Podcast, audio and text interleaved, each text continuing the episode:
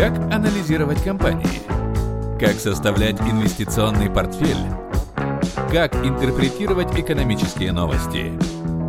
Об этом и многом другом из мира инвестиций слушайте в подкасте «Поговорим об инвестициях».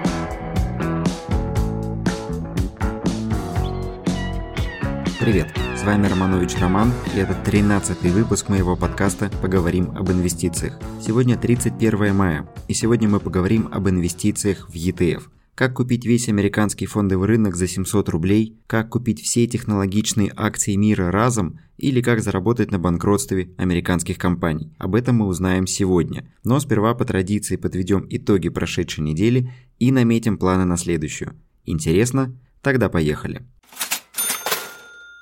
Перед тем, как начать, я хочу поблагодарить каждого, кто пишет отзывы и ставит оценки в Apple подкастах и на других платформах. Это очень помогает развитию подкаста. Кстати, именно благодаря этому я попал в подборку лучших подкастов об инвестициях по версии РБК, поэтому спасибо вам огромное. Если вам нравится то, что я делаю, и вы считаете это полезным и хотите меня поддержать, расскажите о подкасте своим друзьям и близким, которым он будет полезен. Ссылку на подкаст вы сможете найти в описании.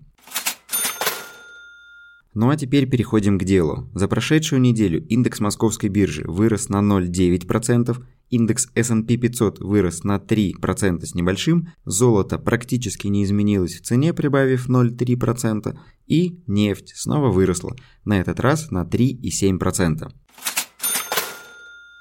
С 1 июня пенсионный фонд начинает перечислять единовременные выплаты на детей в возрасте от 3 до 16 лет. Деньги получат те семьи, которые уже успели подать заявление. Из документов понадобится только свидетельство о рождении ребенка и реквизиты банковского счета. Главное, чтобы ребенок родился в период с 11 мая 2004 года по 30 июня 2017 года. Продолжается прием заявлений на выплаты 5000 рублей за апрель, май и июнь за каждого ребенка до 3 лет. Если ребенок родился недавно и раньше не было права на выплату, родители могут подать заявление в июне или позже, до 1 октября. Выплата положена на всех детей, которые родятся до 30 июня 2020 года. Подав заявление в июне, получить деньги можно за апрель, май и июнь. Тем, кто уже подавал заявление, в июне придут очередные 5000, и для этого ничего не придется делать. Это последняя часть, с июля таких выплат больше не будет. Чтобы получить выплаты, подайте заявление на портале госуслуг. Это единственный сервис, в котором можно обратиться за пособием, не выходя из дома. Но либо вы можете сходить в МФЦ, но учитывайте, что сейчас там огромные очереди, потому что все пошли за этими пособиями. Каждый месяц в период с 20 по 25 число Федеральный резервный банк Чикаго публикует значение национального индекса активности Chicago Fed National Activity Index. Индекс публикуется с 1967 года и включает в себя 85 экономических показателей, сгруппированных в 4 категории. Это 23 производственных индикатора, 24 индикатора рынка труда и безработицы, 15 индикаторов личного потребления и жилищного сектора, а также 23 индикатора продаж, заказов и запасов. Итого 85. Поэтому динамика этого индекса используется в качестве барометра состояния американской экономики – Нулевые значения индикатора говорят о здоровом состоянии экономики, а резкие отклонения вверх или вниз говорят либо о перегретости, либо о рецессии. Значения индекса публикуются на сайте ФРБ Чикаго, и там же доступна методология расчета этого индекса и описание. Когда значение индекса за 3 месяца опускается ниже минус 0.7, это говорит о рецессии в экономике. Например, в 2001 году значение опускалось до минус 0.78. В 2009 году минимальное значение достигало минус 3.01. И вот 26 мая вышли обновленные цифры за апрель 2020 года. В апреле индекс опустился до минус 16.74, что стало сильнейшим падением за один месяц с момента первой публикации в 1967 году. А среднее значение за три месяца опустилось до минус 7.22. До этого момента показатель ни разу не опускался ниже минус 3.35 за один месяц. Несмотря на это, в апреле фондовый рынок США вырос на 19% и продолжает расти в мае. Поэтому я бы как минимум задумался относительно обоснованности этого роста. Напряженность между Америкой и Китаем растет. 30 мая Дональд Трамп анонсировал санкции против Китая, объяснив их враждебными действиями Пекина и его политикой в отношении Гонконга. Среди анонсированных мер запрет на въезд в США студентов и должностных лиц, причастных к давлению на Гонконг, выявление и блокировка недобросовестных китайских компаний, чьи акции торгуются в США, а также отмена всех льгот, которыми пользовался Гонконг на правах автономии в отношениях с Америкой. Нарастание напряженности грозит отменой ранее достигнутых торговых соглашений, а также дальнейшим ослаблением юаня, что больно бьет по американскому бизнесу. Китай теснит позиции США на мировой арене, так что противоречия между двумя странами вполне предсказуемы и неминуемы. За последние 500 лет известно 16 случаев противостояния мирового гегемона и набирающего силу претендента на эту позицию. И в 12 случаях такое противостояние заканчивалось военным конфликтом. Однако в современном мире такой исход выглядит маловероятным, но в любом случае ситуация не из приятных.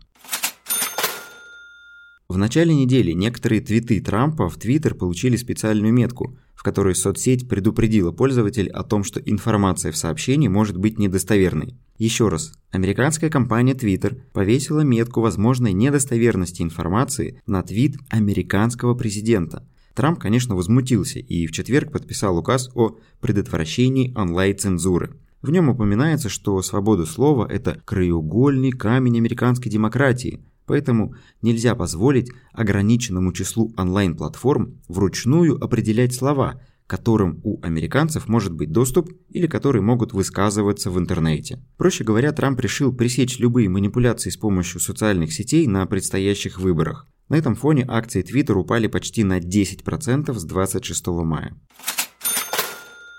ФРС США начали программу покупки ETF на корпоративные облигации – и речь идет не только об облигациях инвестиционного уровня, но и о мусорных облигациях. В прошлых выпусках подкаста я рассказывал о том, что в Америке возможен резкий рост дефолтов и имеет смысл присмотреться к ETF, который будет расти на фоне дефолтов в мусорных облигациях. Так вот, новая программа становится спасательным кругом для проблемных долгов, объемы закачанных денег в экономику и все эти программы выкупа помогли избежать финансовой катастрофы и позволили компаниям перезанять деньги на выплаты по долгам. Однако это не решило системной проблемы неэффективности бизнеса, а лишь отсрочило бум дефолтов и банкротств. Теперь компании-зомби станут еще злее.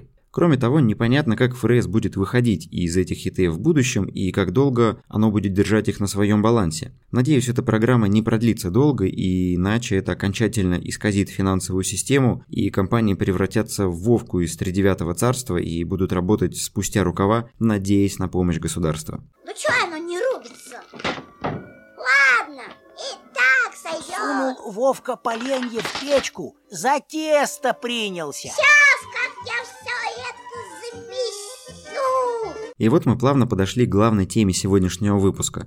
Вообще странно, что выпуск подкаста про ETF выходит только сейчас, потому что это моя любимая тема и говорить о биржевых фондах я могу часами. Надеюсь, после прослушивания этого выпуска вы также проникнетесь любовью к этому инструменту. Итак, ETF – это инструмент коллективных инвестиций, биржевой инвестиционный фонд. Деньги множества инвесторов объединяются в фонде и вкладываются в рыночные активы, это могут быть акции, облигации, сырье или материалы. Активами фонда управляет управляющая компания, провайдер ETF, но ей эти деньги не принадлежат. Поэтому даже если управляющая компания обанкротится, то инвесторы не потеряют свои деньги, потому что они хранятся в фонде, а сам фонд не может обанкротиться по определению, потому что он наполнен активами. Управляющая компания управляет активами фонда не бесплатно, а за комиссию. В России эта комиссия в пределах 1% годовых, а в Америке она меньше на порядок. К примеру, российский фонд на акции американских компаний будет брать с инвесторов 1% в год, а аналогичный американский фонд возьмет 0,05% в год, то есть в 20 раз меньше.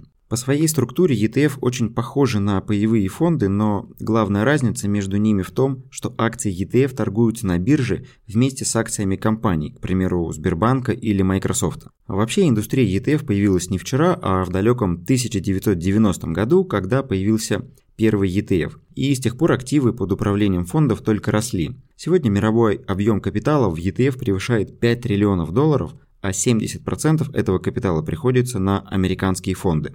В России индустрия ETF начала развиваться в 2013 году, когда управляющая компания Finex запустила торги акциями своих фондов на московской бирже.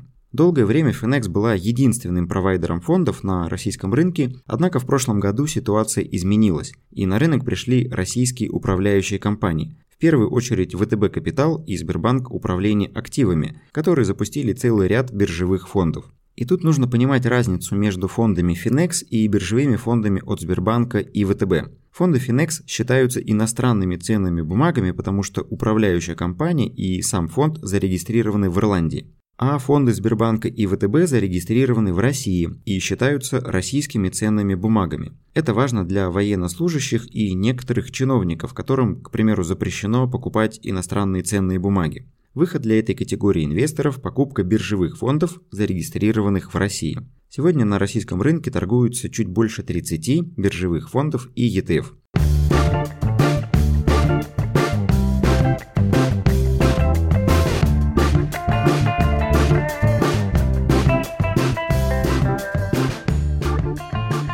Теперь давайте поговорим про то, как организован фонд и какие они вообще бывают. Первые фонды были индексными, и до сих пор большинство ETF копируют структуру какого-то выбранного индекса. Например, ETF на индекс S&P 500 покупает акции из индекса S&P 500 в аналогичных долях, в которых бумаги представлены в индексе. Например, если Apple занимает 5% в индексе S&P 500, то и в фонде индекс S&P 500 доля Apple будет 5%.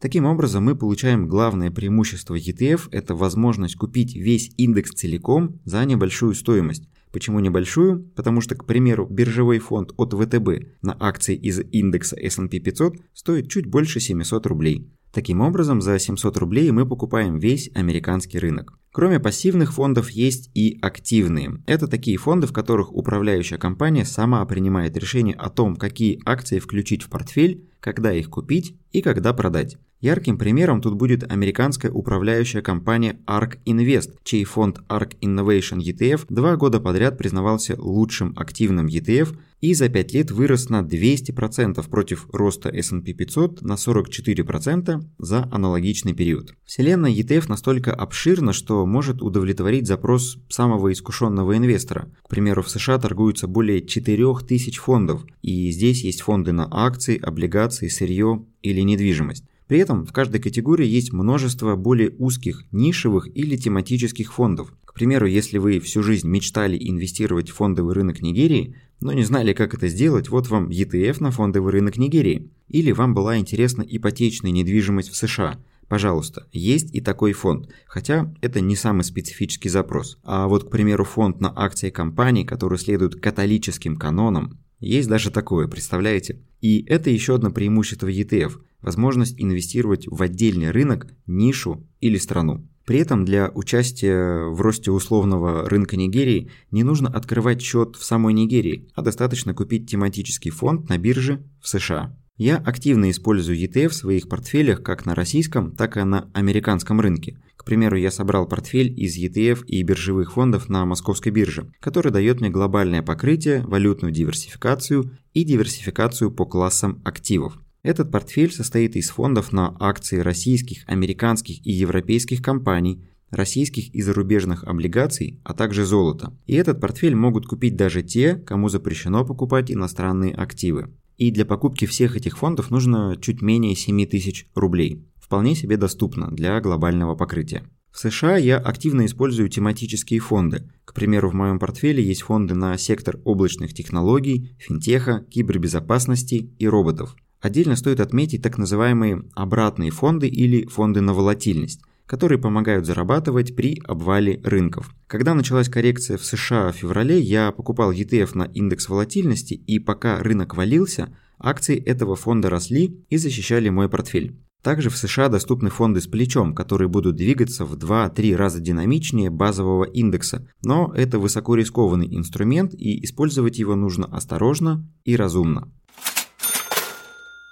Главный вопрос, который возникает у начинающих инвесторов в ETF, как я нахожу эти фонды. В России я использую сайт rusetf.com, на котором есть удобный поиск по классам активов, валютам или странам. Здесь же можно провести тест портфеля на истории и сравнить с динамикой индекса и доходностью вкладов карточке каждого фонда есть подробное описание, структура фонда, размер комиссий и похожие фонды. И, что очень удобно для составления портфелей, показан уровень корреляции или зависимости в сравнении с другими фондами. Напомню, что для составления качественных портфелей корреляция между разными активами в портфеле должна быть минимальной. Об этом мы говорили подробно в седьмом выпуске подкаста, поэтому кто не слушал, очень рекомендую послушать. Для анализа американских ETF я использую сайт etfdb.com. Здесь очень удобный скринер, который позволяет отфильтровать фонды по множеству заданных критериев, начиная от класса активов, заканчивая уровень комиссии и выплачиваемых дивидендов. Кстати, по американским законам все ETF обязаны платить дивиденды, если дивиденды или купоны приходят в сам фонд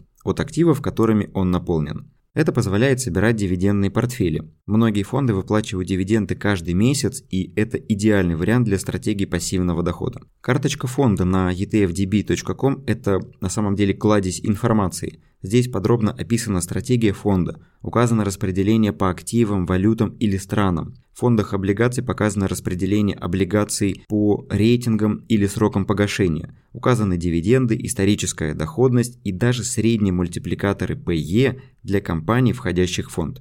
Этот ресурс отлично подойдет тем, кто ищет отдельные компании в узких нишах. Например, если вам интересно найти компании из сектора беспилотников, но вы не знаете, где искать, найдите карточку тематического ETF на сектор беспилотников и посмотрите на состав активов. Вот вам готовый список нужных компаний. Для того, чтобы проверить, э, есть ли ETF на тот или иной сектор, достаточно в Гугле написать название этого сектора и приставку ETF. Например, если вам интересен ETF на сектор финтеха, вы просто в гугле пишете финтех ETF и ищете в поиске фонды на сектор финтеха. ETF – это прекрасный вариант для долгосрочного инвестирования, потому что это всегда средняя температура по больнице. На длинных горизонтах инвестиций в сектор предпочтительнее инвестиций в отдельные компании – Управляющие фондами сами следят за изменениями в индексах и корректируют структуру фондов по мере изменений в индексе. Таким образом, из фонда выбывают слабеющие и отмирающие компании, а добавляются новые и растущие. На длинных горизонтах времени делать это эффективно, самостоятельно очень тяжело и затратно. Поэтому фонд логичное, доступное и дешевое решение. В описании к выпуску указаны ссылки на все ресурсы, о которых я сегодня говорил, а также ссылка на бесплатный вебинар по российским ETF и биржевым фондам, который я проводил еще в апреле. Очень рекомендую посмотреть для тех, кого заинтересовала эта тема. Надеюсь, теперь вы прониклись любовью к ETF и ваши долгосрочные портфели будут наполняться теперь не отдельными бумагами, а фондами. Благодарю за прослушивание выпуска и ваши оценки. Встретимся на следующей неделе. Удачных вам инвестиций и пока!